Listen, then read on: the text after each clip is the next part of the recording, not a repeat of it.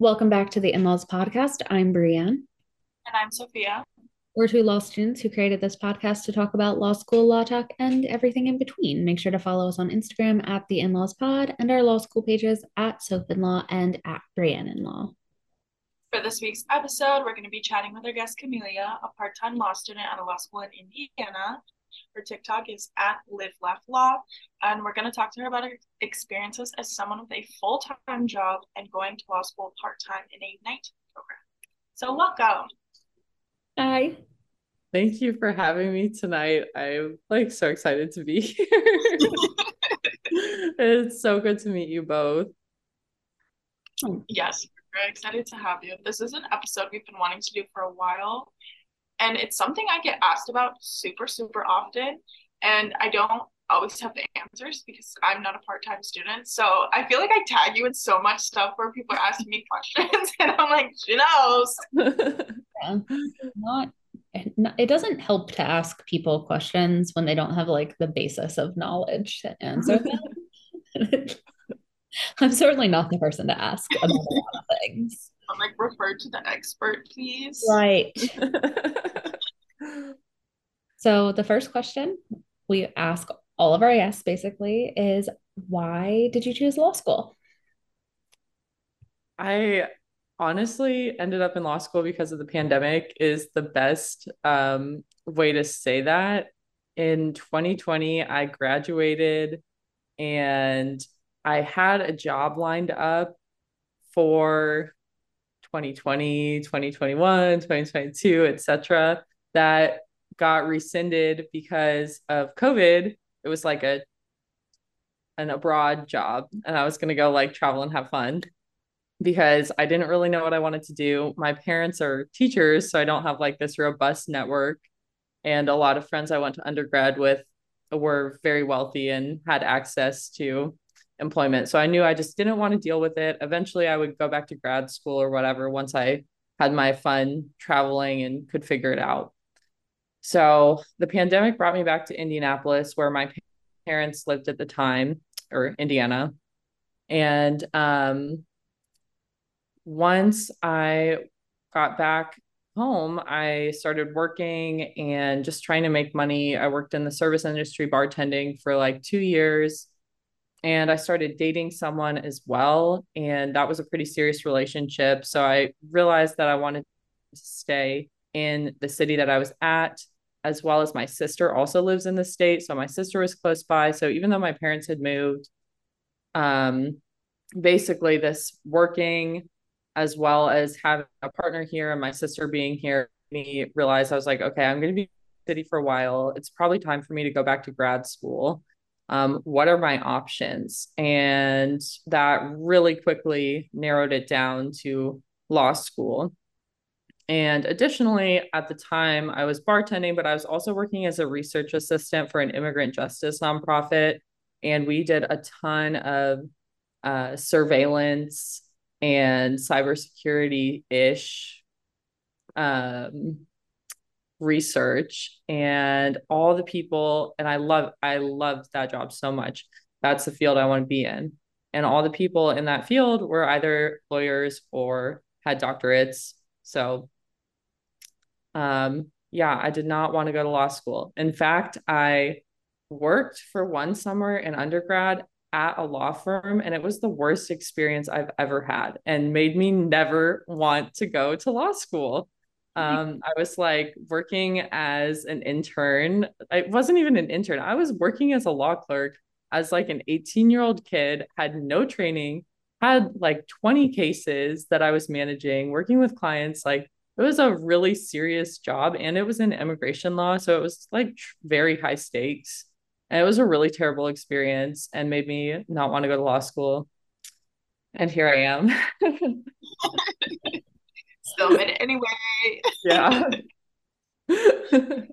so is that still what you're looking to go into, immigration law, or more along like the social justice movement lawyering type spaces? Um, so once I realized that I was going to go to law school, that really clarified for me what I want to do. I want to go into procurement law, and procurement is the process that cities and municipalities, um, at least that I'm talking about it, acquire goods and services. Um, because a lot of the research I was doing related to surveillance, the root of it came down to what technologies were cities buying, how were they able to buy really harmful surveillance technologies so easily because there's not really regulations in place. So my dream job would be working as a consultant for a variety of municipalities and telling them, you know, you're thinking about wanting to buy XYZ piece of technology, say an automated license plate reader. Maybe instead of buying that, you should buy this, or here's why you shouldn't buy that. Um, so a little bit academic. I don't want to be in a firm billing hours. Um, but my main is my main interest really does sit at the intersection between immigration law and surveillance technology. That's so interesting. So in the city right next to to Chapel Hill, um, Durham, they recently put into place this technology called ShotSpotter.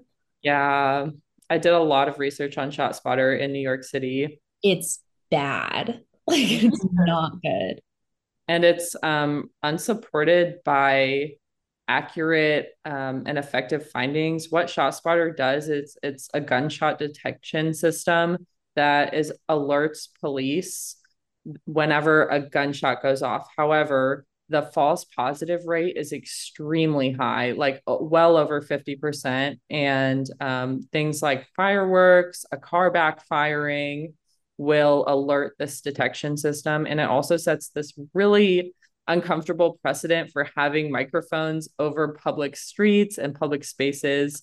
Um, and it also encourages a real time instantaneous police reaction to an incident where there's no um, concurrent information about what the situation is other than this automated report that there is potentially a gunshot in a certain area. Um, so yeah, it's a super problematic technology. yeah. yeah. It's scary as shit. Like if you if you want to scare yourself, um, I would suggest looking into it. I don't know if I'm ready for that like rabbit hole of terror because I've been having way too many of those lately. and I don't know if it's like my brain preparing for like my frontal lobe to be like completely done cooking. I swear to God, I've been realizing way too much shit lately. No, okay. I felt like as soon as my frontal lobe was fully developed, like I really transformed. Like I started having realizations. Like you notice it. Yes. Have you? Uh, okay, so there's sort of like an interesting overlap there with like data privacy and security, like you talked about. Are you interested in like breach type of work, or is that not in your in your interest area? Um, sort of. Um, I would say I'm interested in breach as it per as it pertains to illegal data sharing, not so much like these random hackers have everyone's data and are holding it hostage or like the hospital can't use their system until they pay millions of dollars to these random people mm-hmm. um, but for instance um, there's a lot of surveillance tech that is not really regulated on the local let alone a state or federal level so it's easy for these companies to gather data and um, usually the purpose of it is to get that data to police but a lot of times what happens is the companies themselves will store data and share it with either other companies or share it with um, different agencies besides the local police who originally purchased the technology such as ice um, dhs um, even um, like recently this is um, this is a more like direct example, but in New York City recently, there was a FOIA, or it was either a FOIL or a FOIA request that was fulfilled with from emails between ICE and the New York City Police Department, where ICE was specifically emailing um, the NYPD asking for let us know what time you guys are going to release this person from custody so we can come pick them up, which in New York City is illegal because it's a sanctuary city and there's not supposed to be sharing of information. So that's like not a specific piece of technology, but that's like that type of stuff um, also falls into the category of work that I'm interested in. That's super interesting. Yeah. It's depressing too, though like there's a lot of burnout i feel like in public interest and and stuff like that so we'll see i also i meant to say this earlier but another reason that i ended up going to law school is because um and i guess why i picked the school that i picked is because it was really cost effective and i didn't get a full ride scholarship but um, i'm able to like pay as I go, which alleviates some of the burden of knowing I want to go into public interest. Which also gets to the issue of it's such a privilege to even be able to go into public interest in the first place. Like, I don't know. I well, sometimes I hate it here. it's so complicated.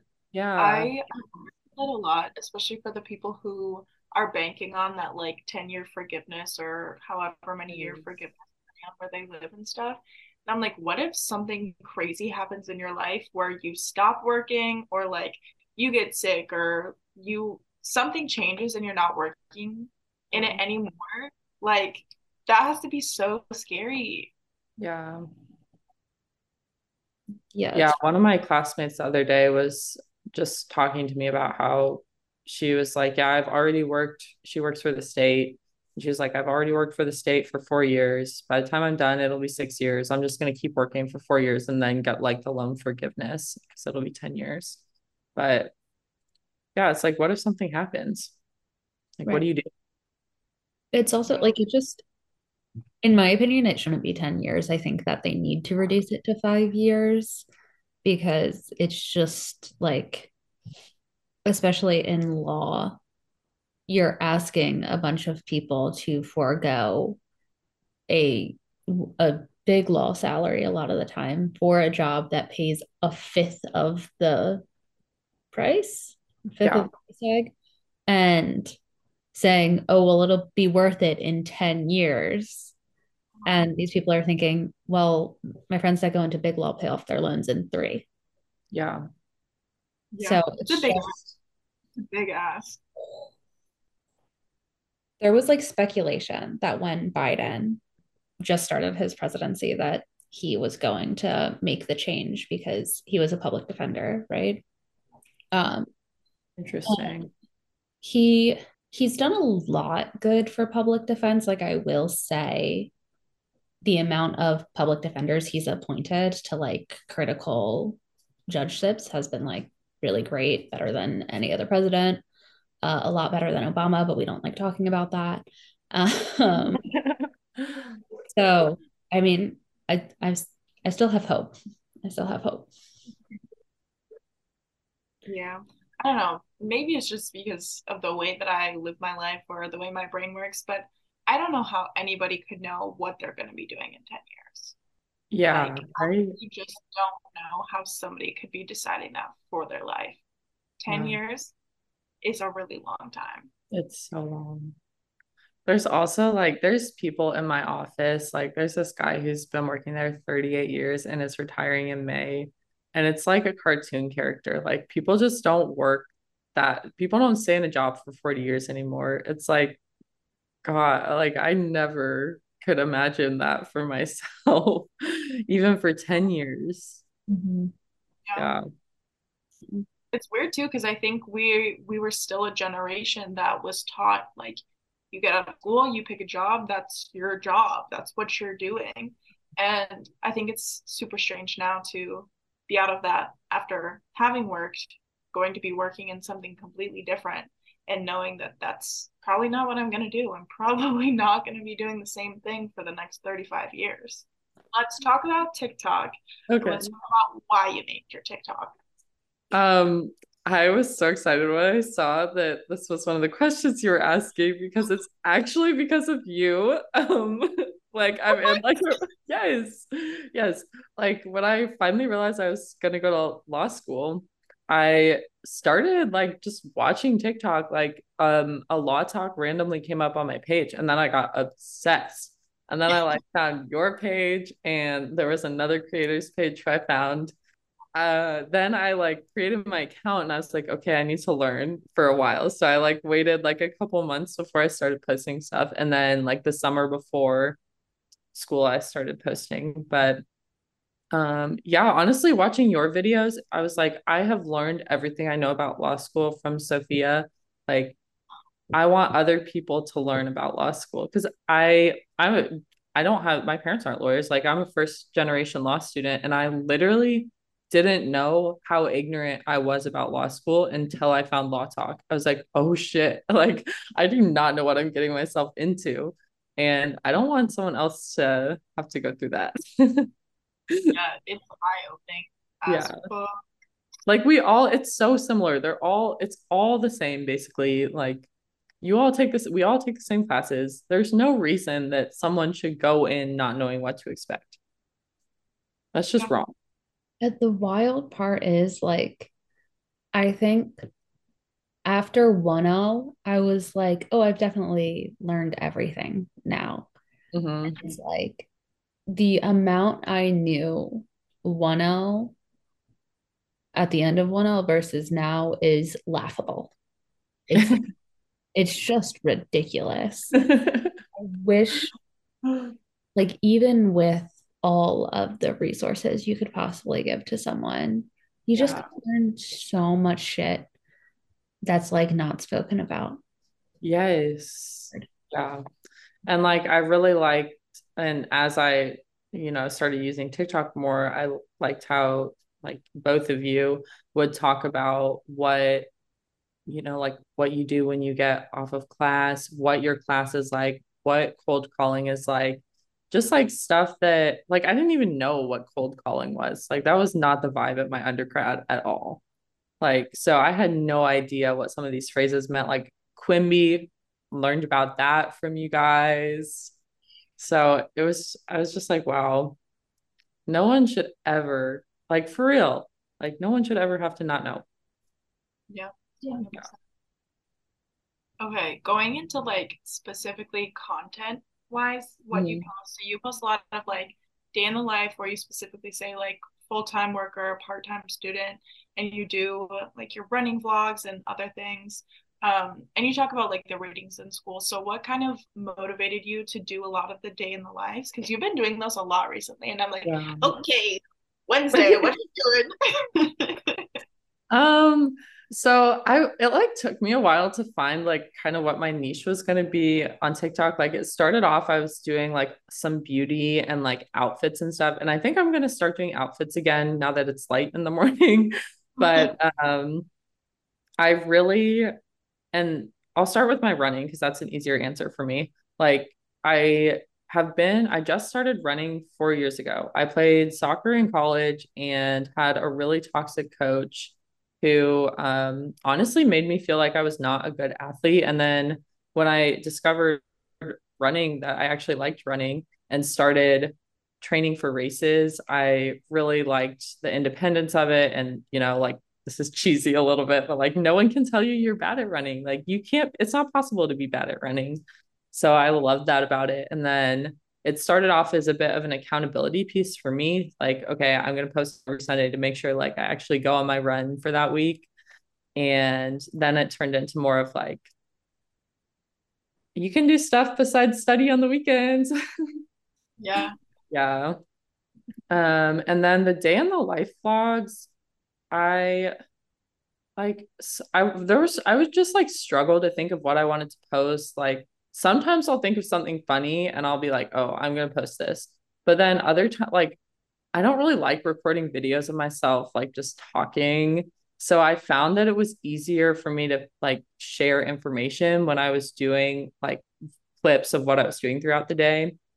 Um, and then I just started posting more of those as I like, as I started realizing that.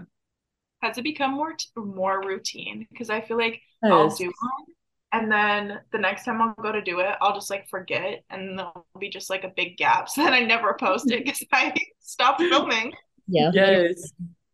It's such a routine, honestly, because I go like first semester, I did not have a good routine. I worked from home random days. I wasn't going to the gym consistently. Like I was just trying to make my schedule work. I it was just weird. I was going into office way too early and I wasn't able to get my workouts in. I was trying to work out too early. So I just like and then second semester I started off the semester like this is my schedule and it's made such a big difference and it's hard too when you don't know what to expect to start a semester saying this is going to be my schedule. Um, but TikTok totally is just like making content is just like integrated into my routine now. Like there's certain days where I'm just like, okay, I'm gonna make some videos today. I don't know. I feel like on TikTok there's not a lot of part-time students or people who are as vocal about being a part-time student as you. Have you found like a community of part-time students? Have you seen other part-time students? I feel like I I don't get very many. Yeah, um I really don't. Like there's, I know that Legal Mija started off part time and then became full time. But other than that, I do not know of any other part time creators who are um, in law school. But I have had people like DM me or reach out to me asking questions about it. Like there was actually someone who's applying to the school I'm at now who I like zoomed with a couple weeks ago who was asking questions about the night program at my school. So I like that made me super happy to be able to like have someone reach out like that. I was like, yes, that is why I made this page. Mm-hmm. That's always the best. I love it. Yeah.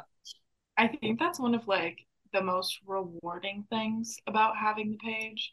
Like yeah. especially on Instagram because it's just it's a lot more accessible to message people, whereas on TikTok it's like I think you can only message people if you're friends or I don't really know how the messaging works on TikTok, but I don't like it. yeah.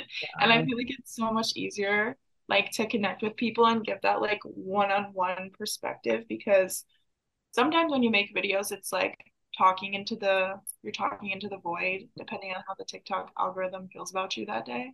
I yeah. hate when you are sharing a video that you think is really important or like and maybe it's something that people haven't talked about in a while because I feel like there's the content of law talk is very cyclical. Like yeah. now my second year, like the 1Ls come in talking about the same stuff. I came in talking about the same stuff. Yeah. Now that I'm 2L, I see people come in talking about the same stuff. Mm-hmm. And so it just has like these resurgences, but it's so annoying when you think you're like talking about something new or something really important. And TikTok is like, no. No. Three views. um yeah, I really like your Instagram page. So like how much interaction you have on it, like the Q and A's and stuff. Um, and yeah, you're right. You just can't get that from TikTok. So you're working full time, right? Yeah. What are you doing for work? So I work in adult education and I have worked in adult ed actually since 2020. So my two years when I was um basically working, like I literally was like bartending like four nights a week, working part-time in adult ed, and then for most of that also doing research. So I was just like in a hustle era, like didn't know what I wanted to do. And um, I worked at a local adult education program. And for those of you that don't know, adult ed provides high school equivalency services such as GED testing, English classes for adults, and then career training. Um, like you could get your clinical medical assisting license through an adult ed program for free. And I was working at a local program that provided those services. And now I work on the state level and oversee the administration side. Um, so we fund local programs, we provide guidance for local programs, and I do marketing and outreach. So my job is actually really fun. And my boss is like way too busy to supervise me. So I really just like forge my own path. um, and so like I'll do like I hosted a webinar before our state bans TikTok, I hosted a webinar on how programs could use TikTok. Like I will meet with programs and talk to them about how they can use their Facebook page better to recruit students. Um, I'm actually leaving tomorrow morning to go to our national conference in Atlanta for, I think, four days. Um, so it's a really it's a really good job and it has a, a very good work life balance so i can work from home two days a week which i would highly recommend to any part-time or potential part-time law students listening to this i would highly recommend finding a job that allows you to work from home because honestly i do not know if i would be as happy if i did was not able to work from home two days a week I I know I wouldn't be as happy. yeah, that flexibility is really awesome. Yeah. And my bosses, uh, I mean, I'll just, I saw this was one of the questions. So I'll just talk about how my work responded when I s- applied to law school. So, um, when I applied to law school before I started my current job, I started this job in June of 2022 and I had already been accepted to law school. So I actually accepted the position, and everyone on my team knew that I was going to be starting school in the fall. And since I work in education, everyone is very supportive of like the continuing education. And my workplace offers a like $5,000 a year tuition reimbursement. Um, so that's another thing to consider if you're working, like places will pay for your education and yeah, like during finals week, I'll and like the week before finals, I'll usually work from home the full week and you know, like study half the day. To be honest, my boss will never hear this, but you're getting the same amount of work done in half the time, that's that's efficiency. Exactly. That's and it's really interesting because so I'm a state employee and there's several other state employees who are also in the night program at my school with me. There's probably like 10 of us in our current cohort. So it's and it's all like in a central location too. So it's very our offices are very close to the law school. Um so that's yeah. Yeah. Um you mentioned earlier, I think before we started recording, but your class is about 150 full-time mm-hmm. students, 50 nighttime students. Is there any like crossover between the 150 and the 50 or are the night students just night students and the full-time students like have a strictly day schedule okay um so for the 1ls there's pretty much no overlap the way i'm sure other schools might be structured differently but the way that my part-time program is scheduled for us is that the day students are i'll start with the day students they're split into two sections and they have all their required 1L classes done by the first year. For the night students, we only have one section since there's only 50 of us, and we meet five nights a week for two to three hours every night for the first full year. So Monday through Friday, 5:30 to 7:30 or 5:30 to 9 depending on what classes. And then over the summer we're required to take 3 credits um, just the first summer. And so that's crim law is criminal law is what we're we are required to take this summer. And then in the fall, we finish our 1L classes. So in the fall, I will take property and constitutional law. However, after I finish this semester, I can actually choose courses. So some of my classmates are taking additional courses in the summer, and many of us are taking additional courses in the fall. So between property and constitutional law, which are the fall requirements, that's eight credits. But I'm going to add like probably at least four more credits to take a 12 credit load around that size. And many of my classmates are doing the same thing. Um, so once you get beyond that first year, you have at my school anyways flexibility with what classes you take and that allows some people to accelerate their graduation. The traditional part-time trajectory is four years but there's people who like will get it done in three years. There's people who will get it done in three and a half And after, like, again, after the first year, that's where the crossover with day students will happen, where day students will start taking some of the night classes and vice versa. So the students in your part-time cohort, are they like all working full-time or do some of them have kind of adjusted work schedule? Um, there, there are probably like four people who don't have jobs currently. And I think, and there's a few people who just have like part-time jobs, but pretty much everyone has a full-time job. A lot of people work in law firms. Like I said earlier, a lot of people work in state government. Um, some people have like random tech work from home jobs.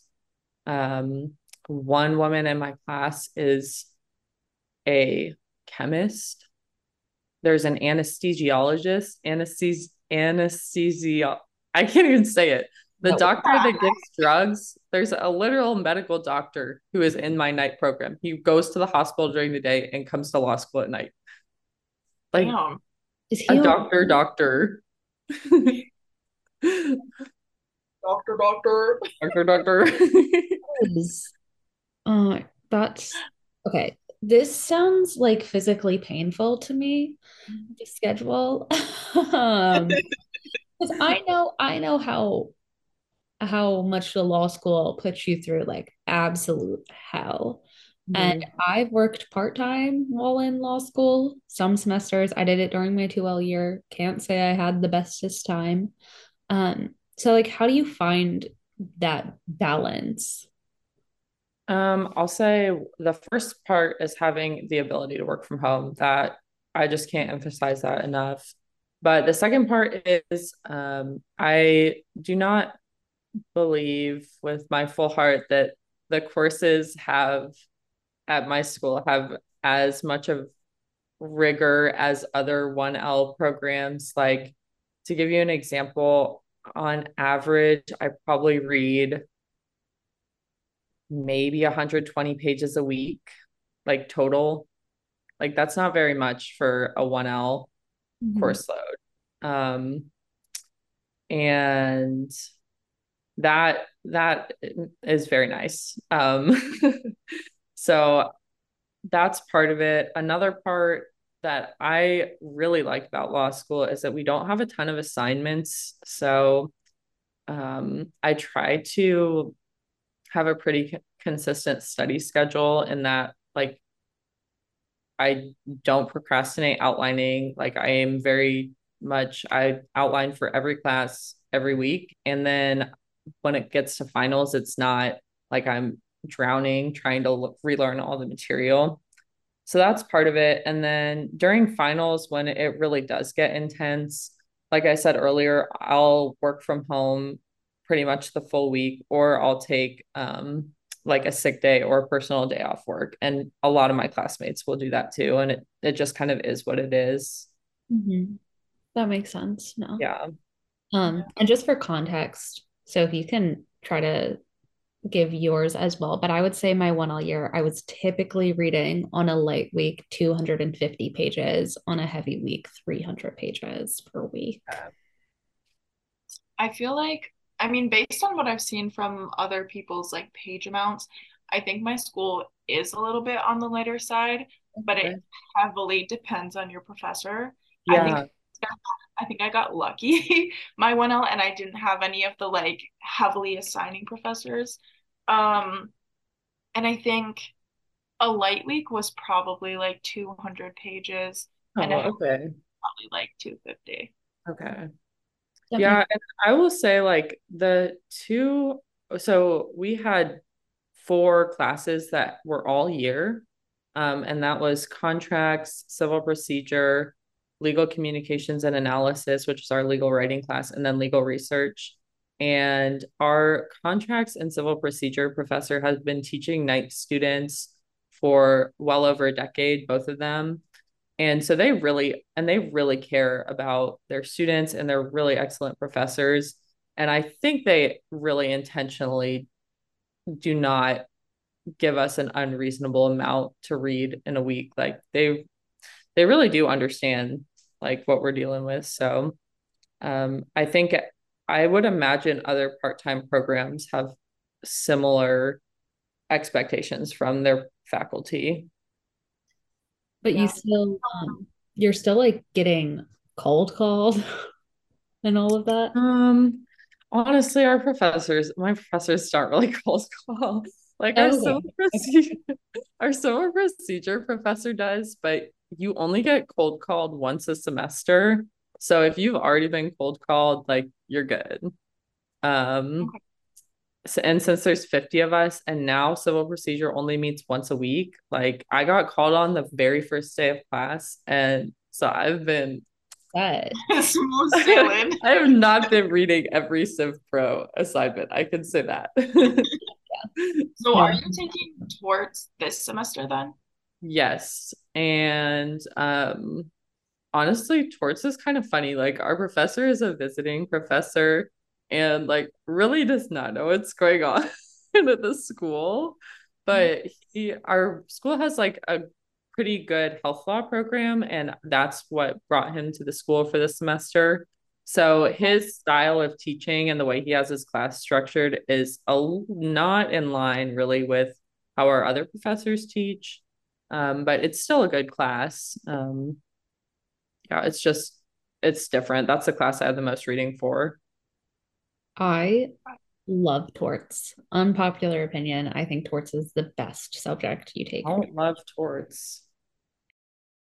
So as a night student, are like um office hours affected by it? Like, do you have a chance to go to office hours? What's that kind of like?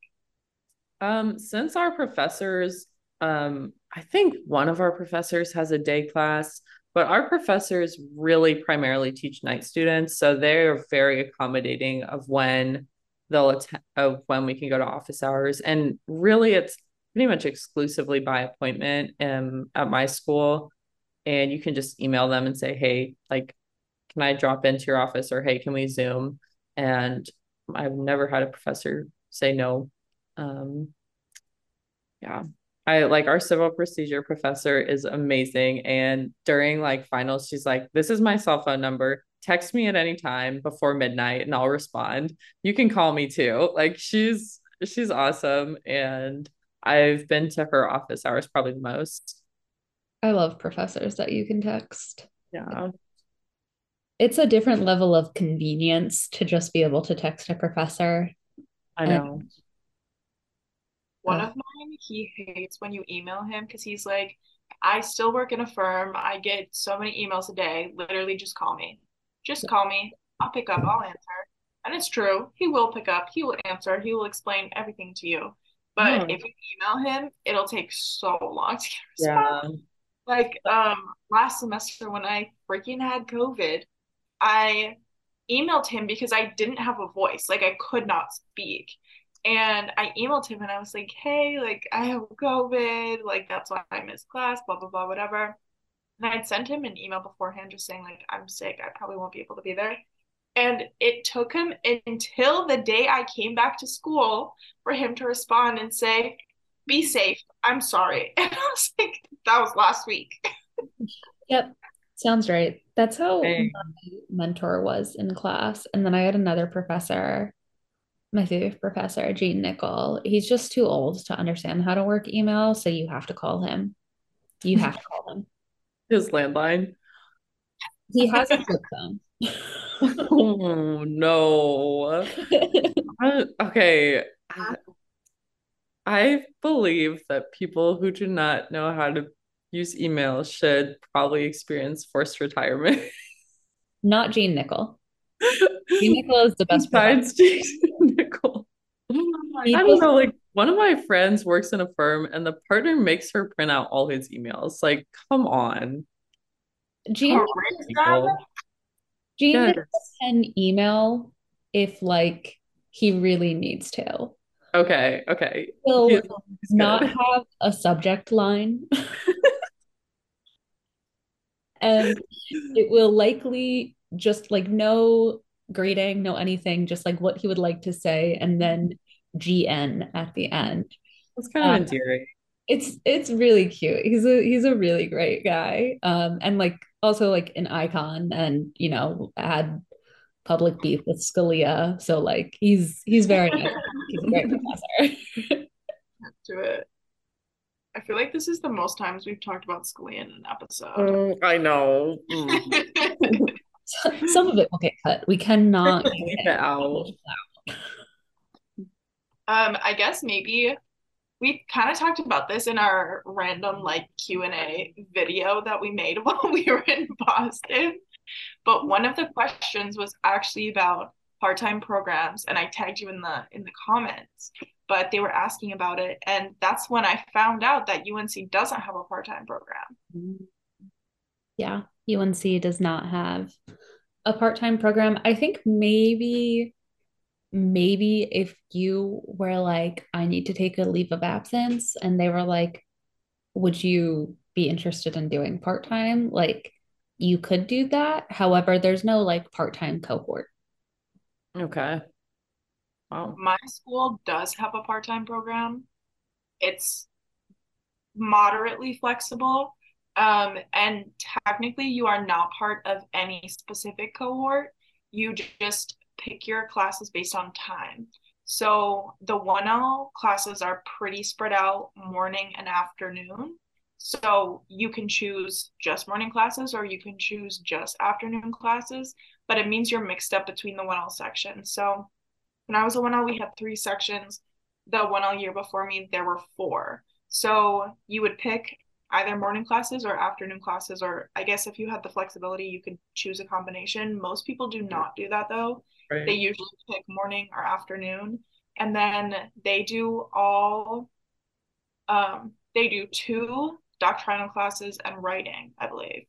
And then like not a third, or maybe one doctrinal and writing. Oh, they always take the writing though. And then when they come back the next year, then they do the other doctrinals and then they get to pick other classes. And my school has a decent amount of classes in the evening, like honestly, quite a few, or like the late afternoon. So then they can just like choose based on that. Um, and there's also like a decent amount of flexibility in if you come in as a part-time student, you can easily switch to full-time. Or if you are full-time, you can switch to part-time and then it just extends your program. We used to have like a pretty good night program, but they got rid of it quite a few years back. I don't know why. I don't know what the motivation was. Maybe it just wasn't like as lucrative. Um, but we have like a a, a good handful of part-time Okay. students. It's pretty easy um, at my school to switch. Like, there's, I think, a couple people in my section who are going to switch today full time in the fall, and vice versa for day students. Like, after your first year, it gets really flexible. But it is definitely nice having a distinct cohort. Um, and like my school specifically, the administration um, really struggles to do a effective job at including part-time students in programming and student organizations tend to not consider part-time students in programming. It's like, well, there's no evening students in the org. Well, I wonder why, because you plan everything from 2 to 3 p.m. Um, That's so weird.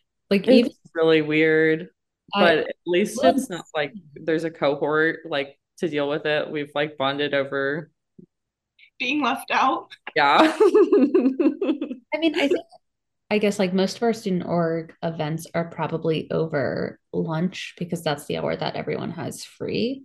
But if they're not over lunch, they're like at night. Yeah, same. Well, that's that, and that's exactly the problem is because our classes for the first year are from 5:30 to 7:30. So if people do have events at night, um, like usually we can't go to them. Um, so the best time for part-time students, like four to five is okay. Like most people are off work by four and can get to an event. Not most, but some people. Um, but really the weekends is like the best time for our schedules.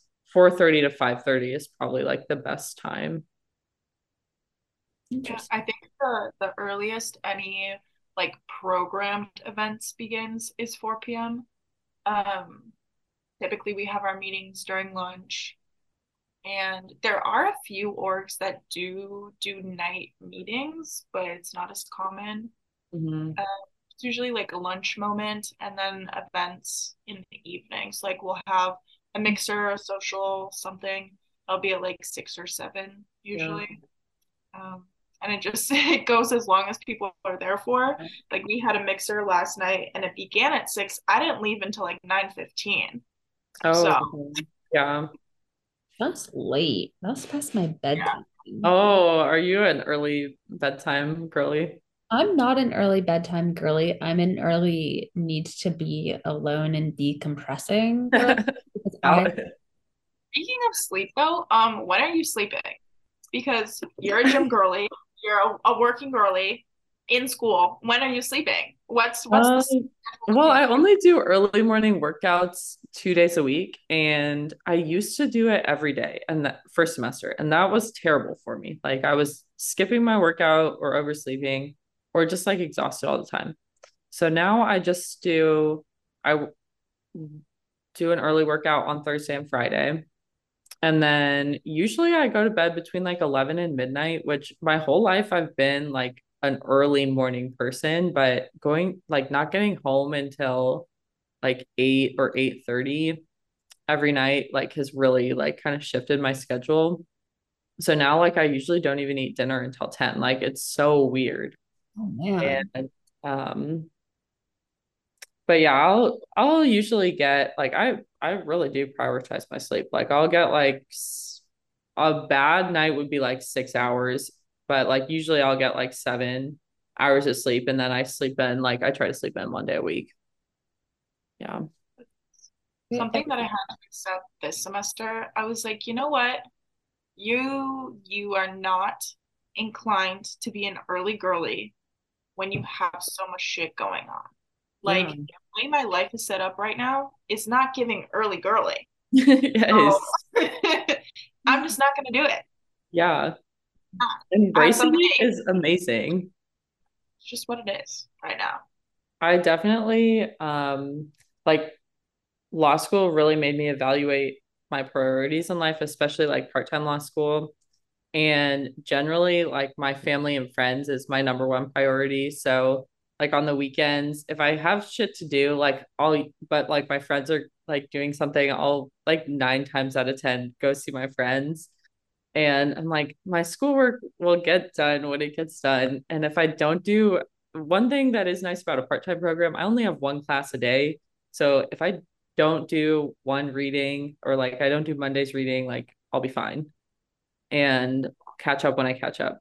And then like I'll usually like after my friends and family is like my fitness, so I usually try to do my workouts before I study. And then I'll then I'll study and then I'll do my job. but I feel like having a really clear like hierarchy of this is what's important to me also helps me make decisions about how to spend my time too. So and that's I, it's just helpful. And to-do lists is the other thing that i use for time management. Like if i have a if i start to get overwhelmed with how much work i have feel like i have to do i'm just like all right write a to-do list and do like two things on it and you'll feel better. Like ever works every time. I completely agree with the to-do list. Yeah. It just makes me realize it's it's not as much as I thought it was. It could still be a lot, but it's never as much as I thought it was. Yeah.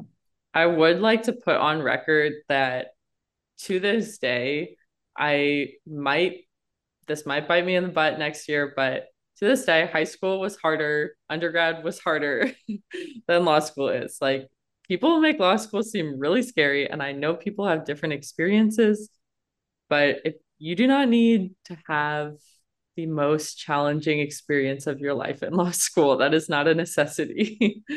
it's you don't have to like one thing I really like about not being at a really good school after being at a really good school for undergrad um, is that school is not my entire life. it's just part of my life and like that was a culture shock. Like people there were rich as fuck like all from like new york california. Yeah. so that was that was tough. And sometimes i really like will put this pressure on myself comparing myself to people from undergrad who are like in grad school at like these amazing schools or have like great jobs in the city are working for firms in like New York City doing amazing things traveling the world getting Fulbright scholarships like just really incredible people. And I'm like I'm in the Midwest at a mediocre law school. And I just need to like I feel that pressure all the time and I'm just have to remind myself for what? Like you're doing a really good job, sweetie. like, you're doing a good job. So um I like hear people talk about like comparing themselves to other people in law school and for me I think it's actually my undergrad peers that I still feel that pressure with. Interesting. Yeah. My school is also for some reason like a pumper outer of Fulbright scholars. Like mm-hmm. tons of people from my undergrad are like really invested in the Fulbright thing. And I'm like, what? Like it's so random. It's so Wait, random. You... Okay, kind of on the the vein, going back in, the vein of like scheduling and you know, prioritizing, knowing what's going on in your life, how you're gonna get it all done. How do you maintain your social life? Um, so I am in law school in the same city I went to high school in. And so I have like a couple friends from high school who are here.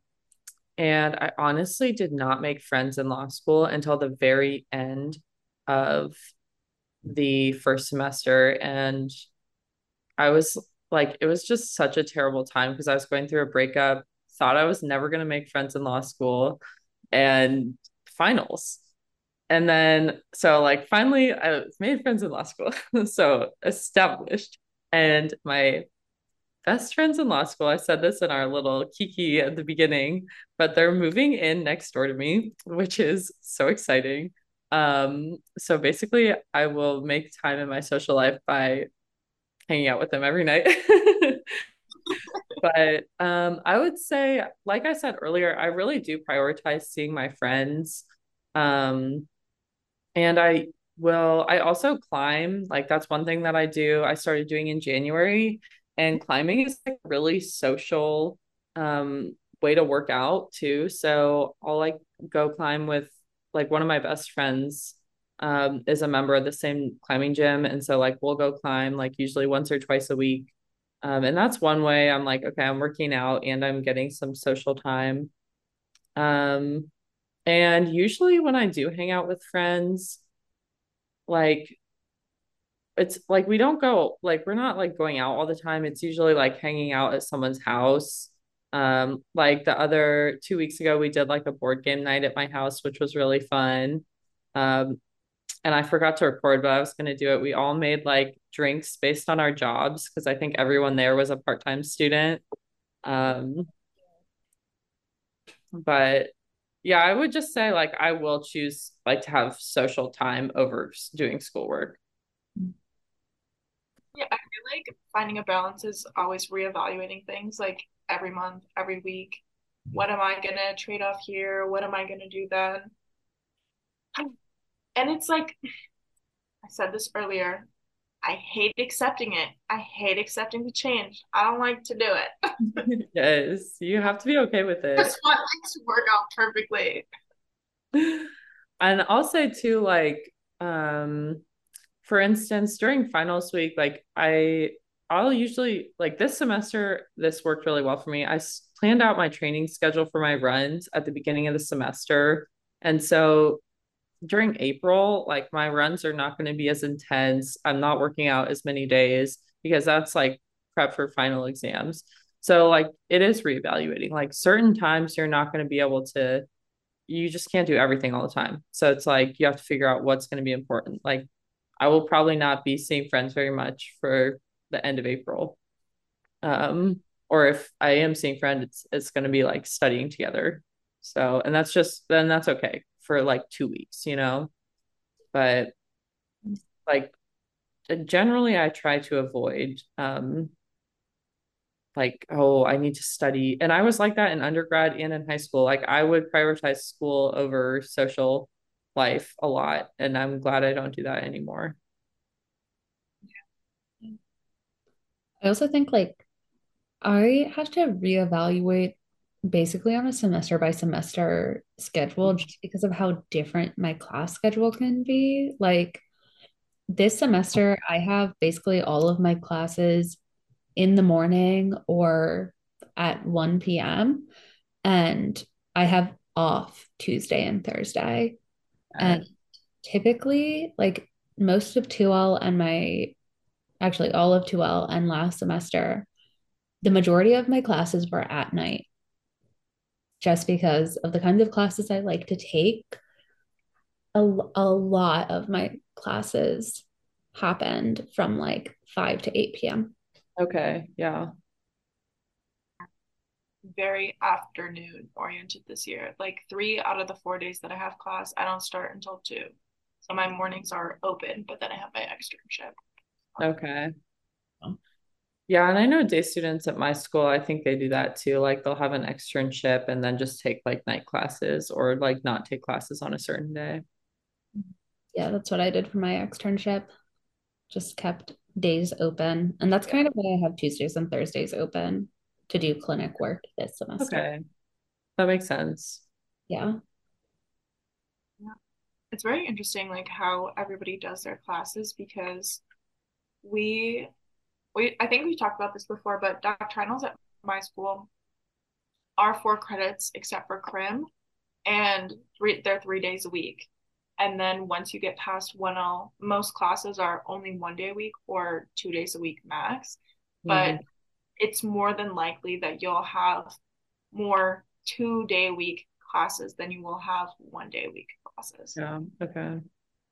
At UNC, the default is two days a week. And then most of the seminars are only one day a week. And then you do have some doctrinal classes that are three days a week. If it really just depends on like how the professor feels about it. I know my antitrust professor had the option of doing one day a week and a three hour class. And she was like, I think everyone would hate me if I made you do that. And I think that she's right. so, yeah, can just depend. Yeah. Yeah. Uh, okay. Well, I think that's it, guys. Yeah. That's all for this week's episode of The In Laws. Make sure to follow us on Instagram at The In Laws Pod. We post these full length episodes every Wednesday morning at 7 a.m. Eastern Time. So make sure to follow and rate the podcast through whichever streaming service you're listening on. Also, make sure to follow Camelia on TikTok at Live, Laugh, Law. Talk to you next week. Bye. Bye.